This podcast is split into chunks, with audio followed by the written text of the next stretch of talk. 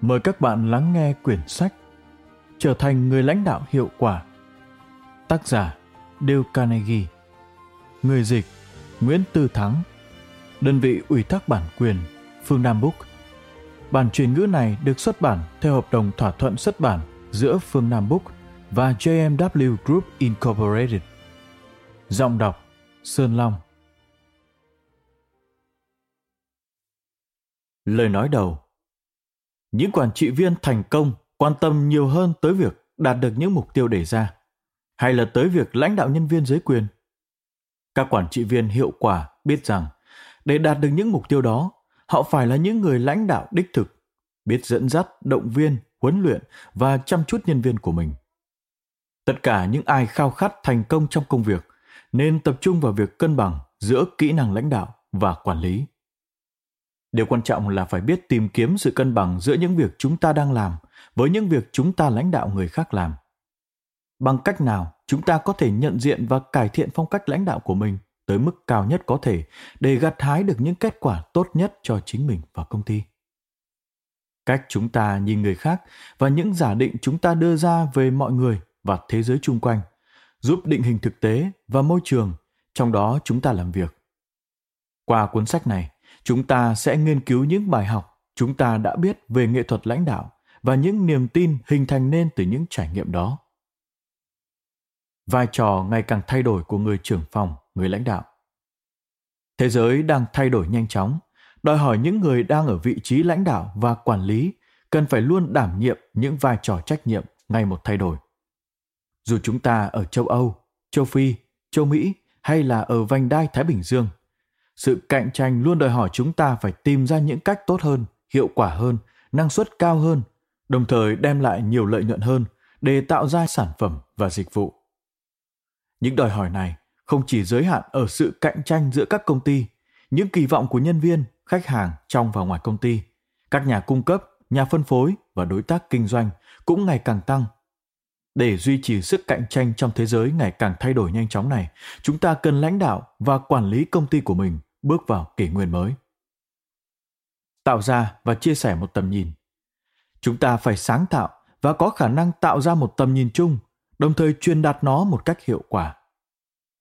Trong toàn công ty, chúng ta phải động viên tất cả nhân viên tư duy sáng tạo vượt ra khỏi khuôn khổ của những công việc được giao, của một cách tiếp cận công việc quá đơn giản, nhằm đưa công ty phát triển và trở nên thành công trong thế giới ngày nay.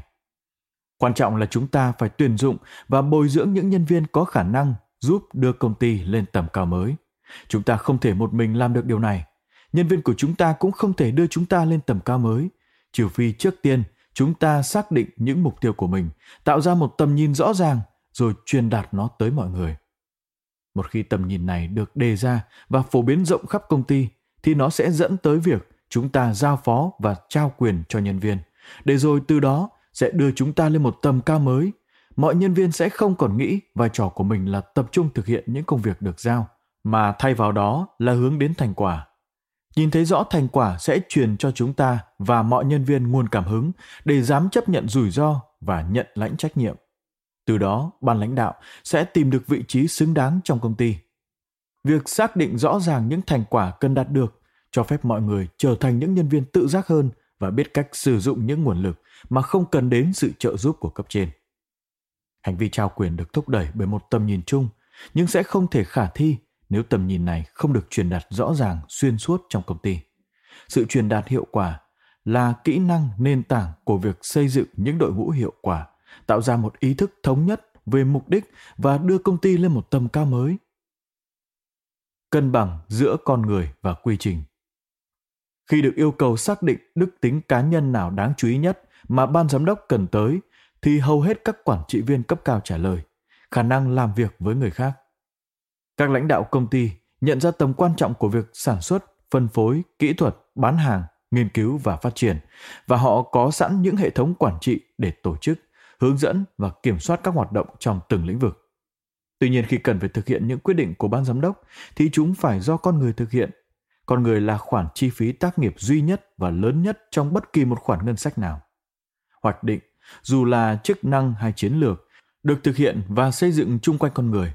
Tài sản quý báu nhất của một công ty có được là nhân viên của nó. Trên thực tế, hầu hết các quản trị viên dành ra khoảng 3 phần tư thời gian mỗi ngày làm việc để quan hệ với nhân viên. Điều này có nghĩa là chúng ta tạo ra hệ thống quản trị mà theo đó công ty hoạt động và không ngừng chứng minh rằng năng lực lãnh đạo là yếu tố cho phép những hệ thống đó đạt được những mục tiêu của chúng. Một trong những lý do chính khiến một nhân viên được đề bạt vào những chức vụ quản trị hoặc lãnh đạo là vì họ hiệu quả trong những công việc họ làm. Hiện nay, công việc của một quản trị viên là giúp cho người khác có thể làm tốt hoặc tốt hơn công việc chúng ta từng làm. Điều này đòi hỏi một khối kỹ năng hoàn toàn khác. Sự thành công của chúng ta đòi hỏi bước quá độ từ thực hiện sang lãnh đạo để tận dụng những kỹ năng và thời gian của mình. Để trở thành người trưởng phòng làm việc hiệu quả, chúng ta phải giữ cân bằng giữa con người và quy trình. Tập trung quá vào con người có nghĩa là nếu một nhân viên chủ chốt nghỉ việc thì mọi việc sẽ ngừng trệ. Còn nếu tập trung quá nhiều vào quy trình, đồng nghĩa với việc có những hệ thống tuyệt hảo hiện đang vận hành đó nhưng không ai hiểu rõ chúng hoặc muốn làm việc trong những hệ thống như vậy. Tập trung vào quy trình có nghĩa là bảo mọi người đây là kế hoạch, còn đây là cách chúng ta thực hiện. Tập trung vào con người là muốn phát biểu, chúng ta hãy cùng thảo luận về kế hoạch này và lý do tại sao chúng ta làm những việc đó. Nếu giữ được sự cân bằng giữa hai yếu tố này thì cả năng suất lẫn sự tận tâm trong công việc đều được duy trì ở những mức cao nhất. Cân bằng giữa sự động viên và tính trách nhiệm. Không có sự động viên khích lệ, không gì có thể hoàn thành được. Và có phải mỗi khi chúng ta cố ràng buộc người khác vào trách nhiệm, thì họ không còn hăng hái nữa? Không nhất thiết là như vậy. Có những cách ràng buộc người khác vào trách nhiệm đối với những mục tiêu, mục đích và cam kết, nhưng cùng lúc vẫn duy trì động lực. Với sự cân bằng giữa hai yếu tố này, chúng ta càng có nhiều sự kiểm soát lên những thành quả cho chính mình và cho đội ngũ. Ngày nay hơn bao giờ hết, công việc của một người quản trị viên là xây dựng nhân viên khi chúng ta có thể tạo ra một môi trường mà trong đó các nhân viên gặt hái được kết quả, phát triển được những kỹ năng mới và đạt được thành công, chúng ta đang hoàn thành bổn phận cao nhất của một quản trị viên và người lãnh đạo của mọi nhân viên. Giao tiếp với sức mạnh và sự nhạy cảm trở thành một huấn luyện viên và xây dựng con người là ưu tiên cao nhất của một người lãnh đạo. Xử trí xung đột và sự tiêu cực. Dù chúng ta làm gì đi chăng nữa chúng ta sẽ luôn gặp phải những thách thức từ các nhân viên tiêu cực và từ nhiệm vụ quản lý hiệu quả công tác của mình. Những thành quả của chúng ta và của đội ngũ phụ thuộc vào cách chúng ta xử trí những hoàn cảnh đó. Sự công bằng, tính nhất quán và sức mạnh nên được đặt đúng chỗ, đúng lúc và theo đúng cách. Không có những điều trên, tinh thần làm việc của mọi người có thể đi xuống, ảnh hưởng tới năng suất, lòng trung thành của khách hàng cũng như của nhân viên những đòi hỏi bắt buộc phải có trong điều kiện lực lượng lao động đầy cạnh tranh như hiện nay. Trong cuốn sách này, chúng ta sẽ giải quyết những vấn đề trên và cả những vấn đề khác mà những người lãnh đạo đối mặt, đồng thời cung cấp những cách tiếp cận giúp chúng ta và đồng nghiệp cải thiện năng suất làm việc và cùng lúc phát triển những kỹ năng, thái độ và năng lực giúp tất cả chúng ta thăng tiến trong công việc của mình. Để có thể tiếp thu tốt nội dung, hãy đọc toàn bộ cuốn sách trước để nắm bắt khái niệm chung về việc thực hiện vai trò lãnh đạo của mình. Sau đó đọc lại mỗi chương và bắt tay vào áp dụng những nguyên tắc hướng dẫn cho từng khía cạnh được nêu ra trong sách. Tiến sĩ Arthur Appel Hết lời nói đầu.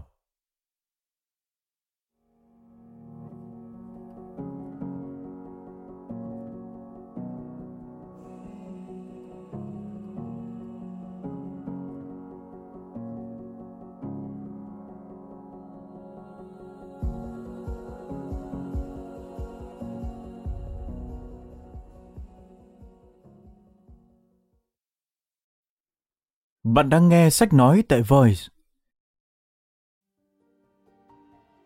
Chương 1 Đừng mệnh lệnh cửa quyền. Hãy lãnh đạo.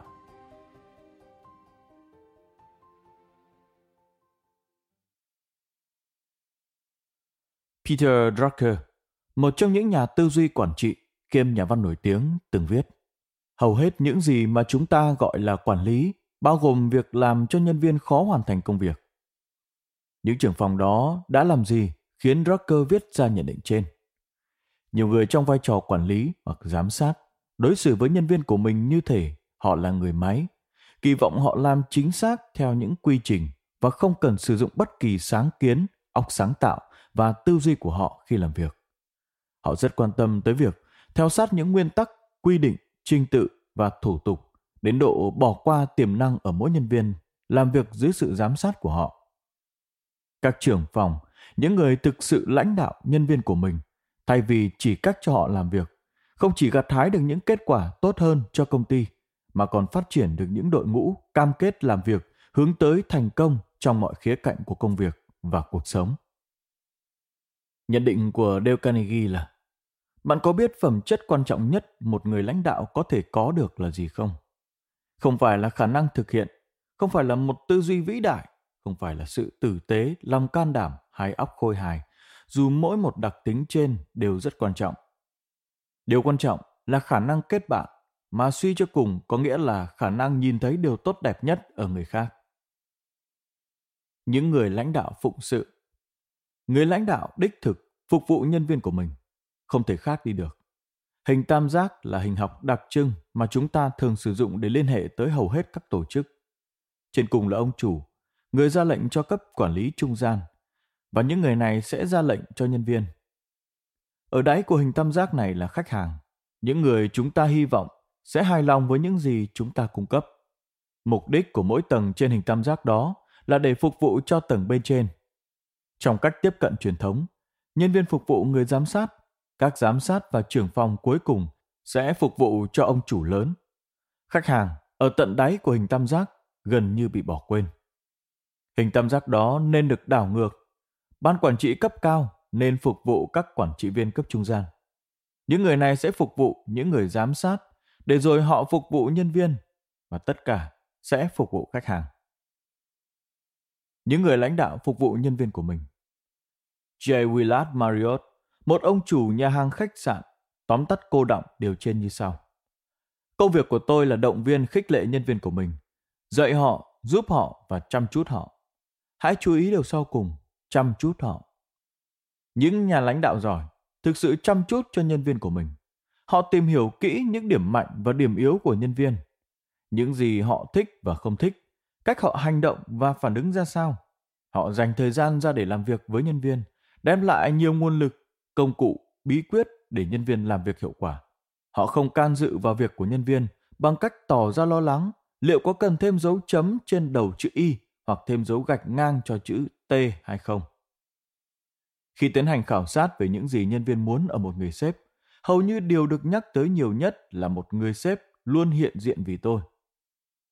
Đây là người sếp mà mọi nhân viên có thể tìm tới hỏi ý kiến mà không sợ bị xem là ngớ ngẩn, một người sếp mà ai cũng có thể tin cậy tìm đến khi muốn được chỉ bảo, hỏi thêm thông tin và xin lời khuyên. Thay vì một người sếp chỉ biết đòi hỏi và ra mệnh lệnh. Đó là người sếp giúp phát triển tiềm năng của con người, không chỉ sử dụng họ như một phương tiện để hoàn thành một công việc. Trao quyền cho người của mình. Những người lãnh đạo đích thực trao quyền cho nhân viên của mình. Từ trao quyền đã trở thành một từ làm khuấy động giới quản trị ngày nay. Nhưng những từ như thế thường thể hiện cô động một ý niệm đang được chấp nhận. Nó xuất phát từ một thuật ngữ pháp lý, có nghĩa là chuyển quyền pháp lý nào đó từ một người này sang một người khác. Tuy nhiên, trong biệt ngữ quản trị ngày nay, nó được sử dụng với nghĩa rộng hơn, chia sẻ một số quyền hành và sự kiểm soát mà một vị trưởng phòng có được với những nhân viên họ quản lý. Thay vì người trưởng phòng đưa ra mọi quyết định về cách thức tiến hành một công việc, những nhân viên thực hiện nhiệm vụ sẽ góp phần đưa ra những quyết định. Khi nhân viên có tiếng nói trong những quyết định này, chúng ta không chỉ gặt hái được nhiều thông tin đa dạng hơn về cách thực hiện một công việc, mà các nhân viên nhờ được tham gia vào việc quyết định sẽ trở nên tận hiến vì sự thành công của công việc. Quản lý và lãnh đạo Quản lý nhấn mạnh rằng người ta làm theo mệnh lệnh thường là làm theo giam dắt, không một chút thắc mắc. Đây là cách việc này sẽ được hoàn thành. Còn lãnh đạo thì khích lệ óc sáng tạo ở nhân viên bằng cách thu hút ý tưởng của họ cả trong giao tiếp hàng ngày lẫn trong các cuộc họp chính thức, những chương trình đóng góp ý kiến và những hoạt động tương tự.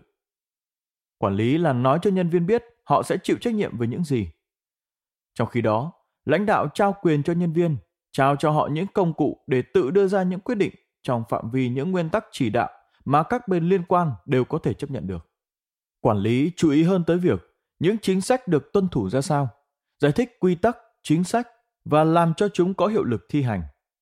Lãnh đạo khích lệ mọi người và dạy họ làm thế nào để hoàn thành công việc. Nếu nó không hiệu quả như mong đợi, cần phải nỗ lực để cải thiện hiệu quả công việc thông qua nhiều bài huấn luyện tốt hơn. Giúp người khác học hỏi là công cụ chính để đạt được hiệu quả công việc cao. Quản lý, tập trung những nỗ lực vào làm việc một cách đúng đắn. Lãnh đạo nhấn mạnh làm những việc đúng. Có những lúc người ta cần quản lý vì những lý do pháp lý hoặc tương tự. Quan trọng hơn cả là phải làm thật đúng theo bài bản.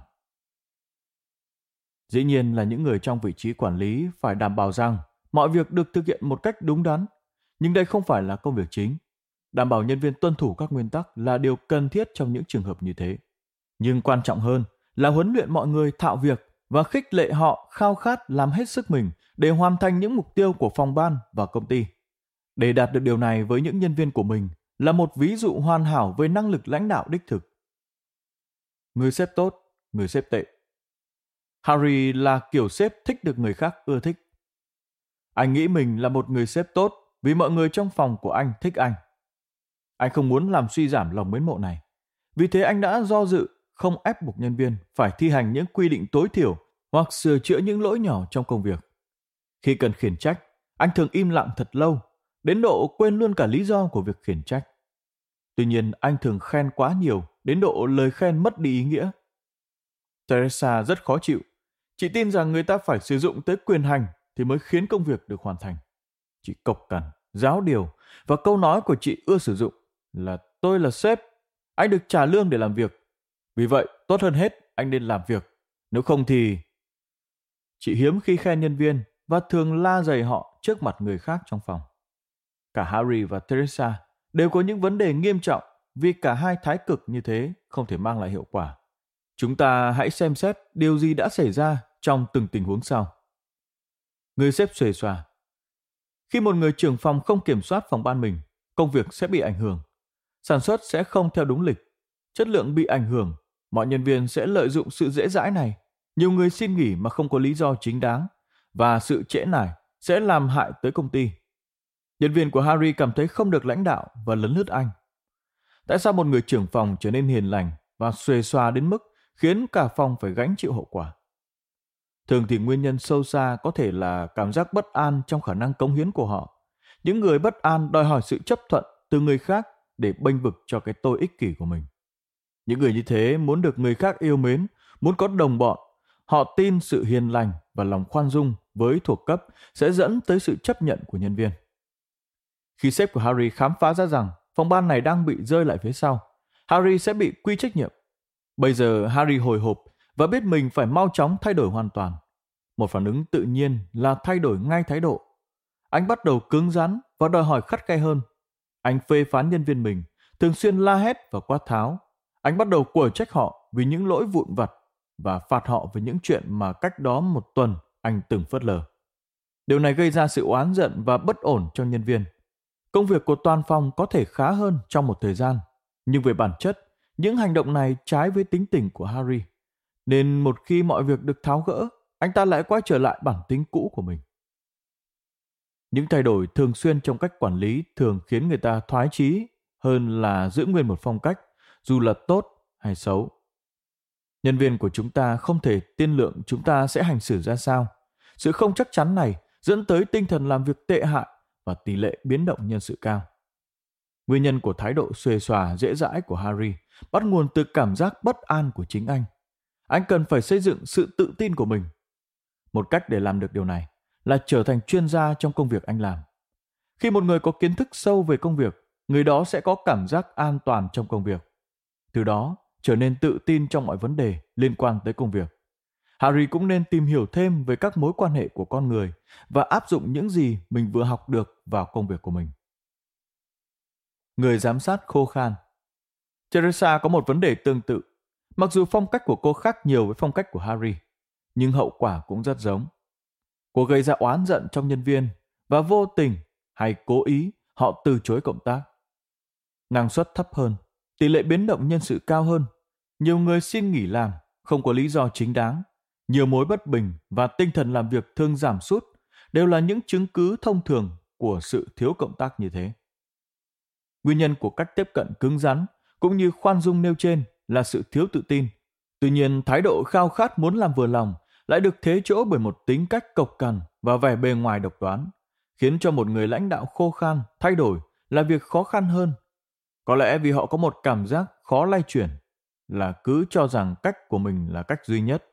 Sự cố chấp là một phần không thể thiếu trong mẫu hành vi của họ. Một lần nữa giải pháp cho vấn đề này đòi hỏi sự hiểu biết rõ về mối quan hệ con người. Người giám sát phải học cách khen ngợi thường xuyên hơn, học cách làm thế nào để đưa ra lời khiển trách đem lại hiệu quả mà không gây oán giận và hiểm thù. Teresa phải học làm dịu bớt tính cách và ngôn từ của mình để tránh cãi vã và để làm việc thân thiện hơn với đồng nghiệp và nhân viên của mình. Người giám sát tuyệt nhất Phong cách giám sát hiệu quả nhất là ở giữa hai thái cực trên. Nó dựa trên nền tảng là sự hiểu biết hành vi con người và áp dụng kiến thức này vào việc cư xử với những người dưới quyền của mình. Anh hoặc chị ta khen người khác vì làm tốt công việc, nhưng không vung vãi lời khen một cách hời hợt. Harry khen quá mức, tới độ không một nhân viên nào của anh cảm thấy công việc họ làm tốt thực sự được đánh giá cao. Teresa không bao giờ khen nhân viên của cô, khiến họ cảm thấy chẳng cần gì phải cố gắng để hoàn thành xuất sắc công việc của mình. Việc của mắng khi cần thiết nên được thực hiện một cách kín đáo và với thái độ điềm đạm. Không bao giờ lên giọng và luôn cho nhân viên của mình cơ hội để kể câu chuyện của chính họ. Hãy chú ý lắng nghe và đừng ngắt lời. Hãy đưa ra lời phê bình mang tính xây dựng và phải càng cụ thể bao nhiêu càng tốt bấy nhiêu. Đừng của mắng khi giận dữ hoặc lúc tâm trạng đang khó chịu. Đừng biến nó thành một trận cãi vã, tránh châm biếm hoặc cằn nhằn. Hãy chỉ nói tới những vấn đề liên quan mà thôi. Để nhớ mục đích của một lời của mắng là sửa chữa một việc sai. Một người trưởng phòng tốt không muốn làm phức tạp thêm sai sót bằng việc tạo ra sự oán giận. Hãy luôn nhấn mạnh lên công việc hơn là người làm công việc. Những lời khuyên về cách đưa ra lời khiển trách hiệu quả sẽ được thảo luận ở chương 9. Những người lãnh đạo giỏi không phải là những người mơ hồ, thân mật giả tạo, cũng không phải là kẻ độc tài. Nhân viên của họ không phớt lờ, cũng không khiến họ lo sợ. Những người giám sát có năng lực luôn có sự tự tin cộng với sự tôn trọng của nhân viên. Chúng ta hãy xem xét một sự so sánh đơn giản giữa cách một người sếp quản lý và một người sếp lãnh đạo. Người sếp quản lý thì luôn thúc đẩy nhân viên. Người sếp lãnh đạo thì dẫn dắt nhân viên. Người sếp quản lý làm sợ hãi. Người sếp lãnh đạo chuyên cảm hứng và nhiệt huyết. Người sếp quản lý nói là hãy làm đi. Người sếp lãnh đạo nói chúng ta hãy cùng làm. Người sếp quản lý khiến công việc trở nên nặng nề, nhàm chán. Người sếp lãnh đạo thì làm cho công việc trở nên thú vị. Người sếp quản lý dựa trên quyền lực, người sếp lãnh đạo dựa trên sự hợp tác. Người sếp quản lý luôn sử dụng từ tôi trong giao tiếp với nhân viên. Còn người sếp lãnh đạo thì luôn sử dụng từ chúng ta. Chuyện hoang đường và những nhận thức sai lầm. Thật khó vượt qua những chuyện hoang đường và nhận thức sai lầm chi phối suy nghĩ của con người trong nhiều năm hoặc trong suốt cuộc đời. Tuy nhiên, là một nhà quản lý, chúng ta phải đánh đổ chúng nếu muốn mình có thể tiến lên phía trước. Một số người miễn cưỡng đảm nhận vai trò lãnh đạo. Để làm được việc này, họ tin mình sẽ phải có tài lãnh đạo bẩm sinh, chẳng hạn như có uy tín hoặc có một tính cách vô hình khiến họ có khả năng ảnh hưởng tới người khác. Đúng là một số người lãnh đạo tài giỏi nhất trên thế giới được sinh ra theo cách đó. Họ có sức thu hút đặc biệt làm say mê công chúng. Nhưng họ là trường hợp ngoại lệ. Đa số những người lãnh đạo thành công là những người đàn ông và phụ nữ bình thường, đã và đang lao động cật lực để tới được nơi họ đang đứng. Quản lý con người dễ dàng hơn nếu chúng ta có tài năng thiên phú, nhưng không nhất thiết phải như vậy. Mỗi người chúng ta chắc chắn học được những kỹ năng cần để quản lý và lãnh đạo người khác. Lãnh đạo là một nghệ thuật có thể học hỏi được. Với một chút nỗ lực, bất kỳ ai mong muốn đều có thể học cách hướng dẫn người khác thông qua việc thu hút được sự tôn trọng, lòng tin và sự hợp tác toàn diện của họ. Nhiều người trưởng phòng thích tự gán cho mình là những chuyên gia, nhưng liệu quản lý có thực sự là một nghề nghiệp hay không? Những chuyên gia ở các lĩnh vực khác như bác sĩ, luật sư, chuyên gia tâm lý và kỹ sư cần phải hoàn tất nghiên cứu chuyên sâu và vượt qua nhiều kỳ thi để lấy bằng cấp.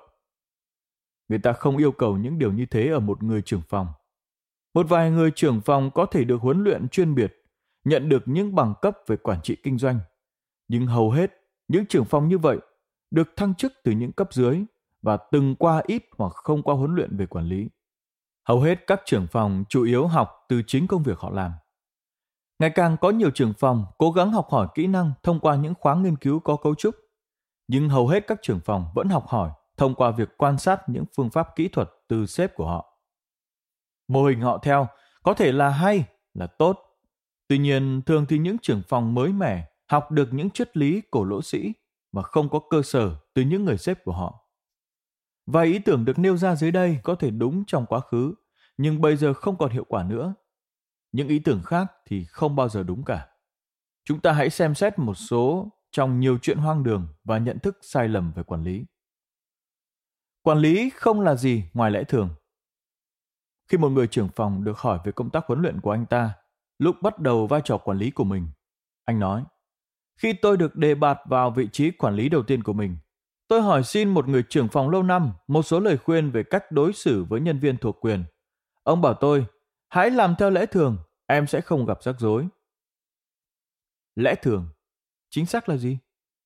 Những gì tỏ ra hợp lý với một người có thể là vô lý với một người khác.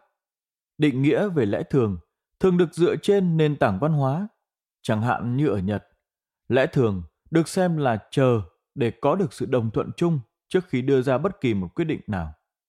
Ở Hoa Kỳ, việc chờ đợi như thế thường được chế giễu là không hiệu quả và lãng phí thời gian. Những tập quán văn hóa không phải là nguyên nhân duy nhất để lý giải cho sự khác biệt giữa những ý niệm tạo nên lẽ thường. Không ai có quan điểm giống ai về điều gì là tốt và điều gì là xấu, điều gì hiệu quả và điều gì lãng phí, điều gì có tác dụng và điều gì không. Chúng ta có khuynh hướng sử dụng chính những trải nghiệm cá nhân để phát triển những giá trị, cách hành xử phù hợp với lẽ thường của chính mình. Vấn đề là trải nghiệm cá nhân của một người chỉ đưa tới quan điểm hạn chế, mặc dù những gì chúng ta xem như lẽ thường đã được phát triển từ chính những trải nghiệm riêng của mình nhưng trải nghiệm cá nhân thì không bao giờ đủ để cung cấp bất kỳ điều gì khác hơn là những quan điểm hạn chế. Năng lực lãnh đạo cần thiết hơn mức kinh nghiệm mà một cá nhân có thể có. Để trở thành một người lãnh đạo đích thực, chúng ta phải nhìn vượt lên trên lẽ thường. Chúng ta thường không chỉ dựa trên lẽ thường để giúp giải quyết những vấn đề về tài chính hoặc sản xuất. Chúng ta thường nhờ tới tay nghề chuyên môn tốt nhất có thể trong những lĩnh vực này để xin lời khuyên và thông tin. Nếu thế thì tại sao chúng ta lại đi dựa trên một cơ sở ít thực dụng hơn để giải quyết những vấn đề quan hệ con người? Chúng ta có thể học hỏi nhiều về nghệ thuật và khoa học quản lý này bằng cách đọc những sách và tạp chí về ngành nghề của mình, tham dự những khóa học và seminar và tham gia tích cực vào những hội đoàn của ngành. Trường phòng là người biết mọi thứ. Các trường phòng không biết được mọi thứ, không ai có thể hãy chấp nhận rằng chúng ta không có mọi câu trả lời nhưng biết rằng mình cần những kỹ năng để có được câu trả lời. Một cách hữu hiệu là phát triển quan hệ bạn bè với nhân viên ở những công ty khác từng có kinh nghiệm trong những hoàn cảnh tương tự. Chúng ta có thể học nhiều điều từ họ. Sinh hoạt mạng lưới, tiếp xúc với người ở những công ty khác mà mình có thể nhờ tới để xin lời khuyên, ý tưởng và các chiến lược giải quyết vấn đề, giúp chúng ta tiếp cận với những người này khi cần thông tin và ý tưởng mới và không ngừng cung cấp cho chúng ta một nguồn trợ giúp quý báu để giải quyết vấn đề. Dale Carnegie cho rằng không phải bạn tin vào những ý tưởng mà mình tự khám phá ra hơn là những ý tưởng được người khác trao cho mình hay sao? Nếu bạn tin vào những ý tưởng của mình, thì việc bắt người khác thừa nhận ý tưởng của bạn không phải là ý kiến tồi hay sao? Liệu đưa ra lời khuyên và để cho người ta nghĩ ra kết luận cho chính họ không phải là khôn ngoan sao? Đó là cách tôi thường hay làm. Quản lý bằng nỗi sợ hãi vẫn là một cách làm thường thấy và nó có hiệu quả đôi khi. Người ta sẽ làm nếu họ sợ bị mất việc, nhưng họ sẽ làm bao nhiêu công việc? Câu trả lời là vừa đủ để khỏi bị sa thải. Đó là lý do tại sao kỹ thuật này không được xem là cách quản lý hiệu quả. Quản lý thành công liên quan tới việc nhận được sự sẵn sàng hợp tác của các đồng nghiệp. Hơn nữa, sa thải nhân viên cũng không dễ đến thế. Khi chú ý tới những hàm ý của các bộ luật dân sự và công đoàn, và trong nhiều trường hợp, sự khó khăn và chi phí liên quan tới việc tuyển dụng người thay thế có năng lực, thì sa thải nhân viên có thể gây ra nhiều vấn đề hơn là giữ chân nhân viên mà chúng ta không hài lòng. Chúng ta không thể giữ chân nhân viên giỏi trong thời gian lâu dài nếu quản lý bằng nỗi sợ hãi.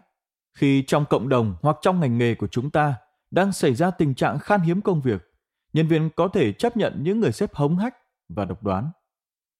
Nhưng khi thị trường làm việc mở rộng, những người giỏi nhất sẽ tìm đến các công ty có môi trường làm việc dễ chịu hơn. Cái giá phải trả khi có biến động nhân sự có thể là rất đắt và thường gây nhiều tổn hại. Khen là nâng niu nhân viên. Một số trưởng phòng sợ rằng nếu họ khen ngợi một nhân viên, người đó sẽ trở nên tự mãn và thôi không cố cải thiện. Chắc chắn là một số người phản ứng theo cách này. Quan trọng là khen theo cách nào đó khích lệ nhân viên để họ tiếp tục làm tốt công việc. Những người trưởng phòng khác bận tâm rằng nếu nhân viên được khen vì làm tốt công việc, họ sẽ kỳ vọng tăng lương hoặc tăng thưởng. Và một số người cũng đã làm vậy. Nhưng không vì thế mà không khen ngợi khi cần thiết.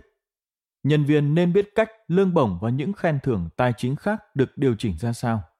Nếu lương thưởng được tái thương lượng vào những kỳ đánh giá thường niên, thì các thành viên trong nhóm nên được đảm bảo rằng những công việc mà mình được khen thưởng sẽ được đưa ra xem xét trong buổi đánh giá đó.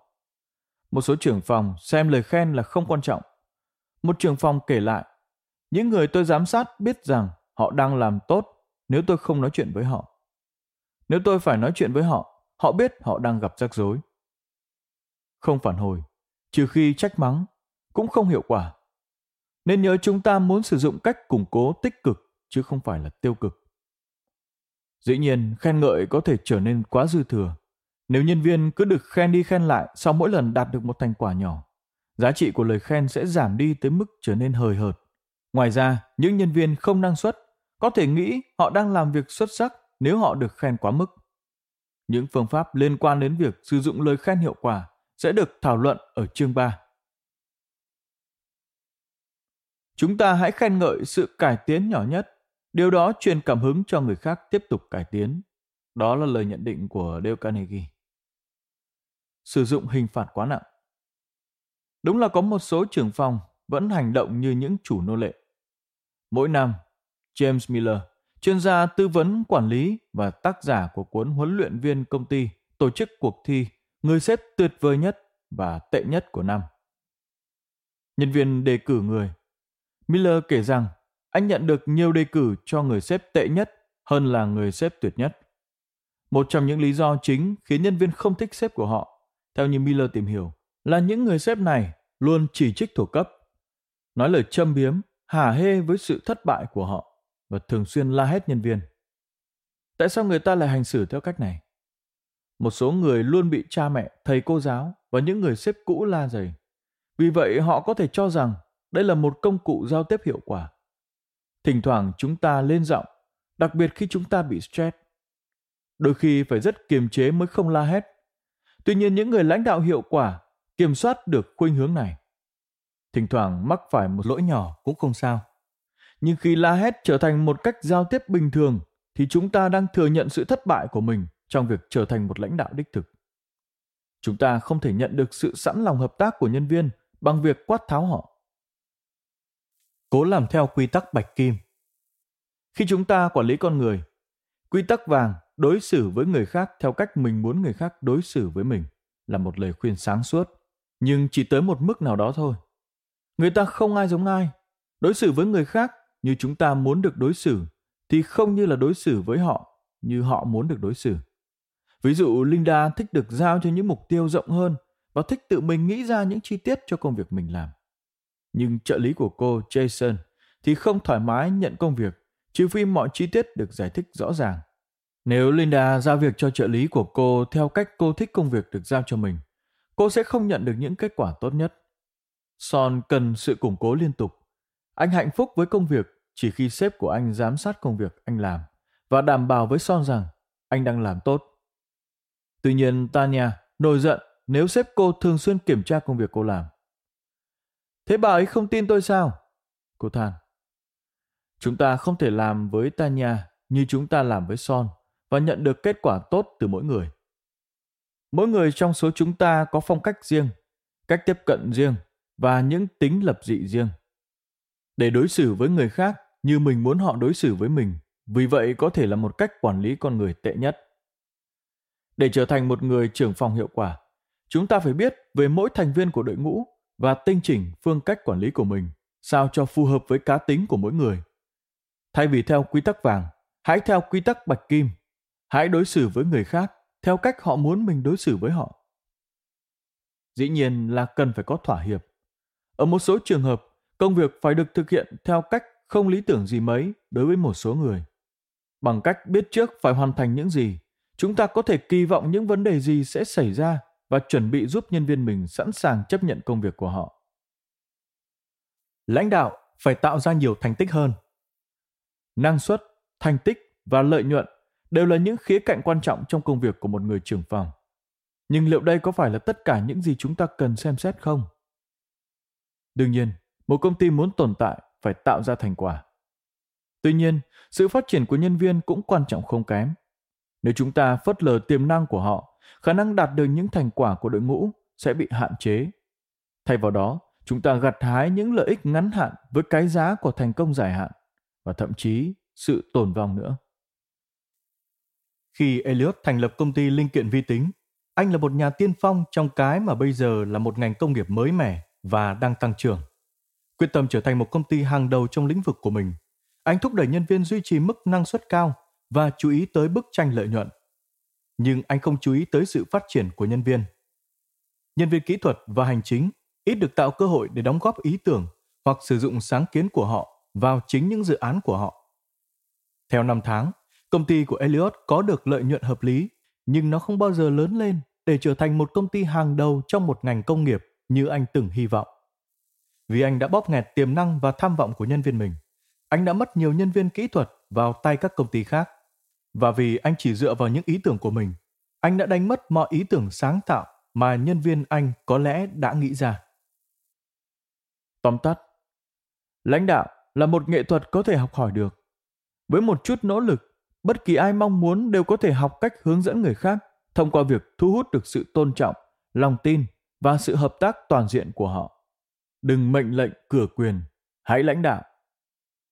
Những người trưởng phòng thường bị ảnh hưởng bởi những nhận thức sai lầm và chuyện hoang đường về năng lực quản lý. Đừng đi theo vết chân của một người sếp cổ lỗ sĩ.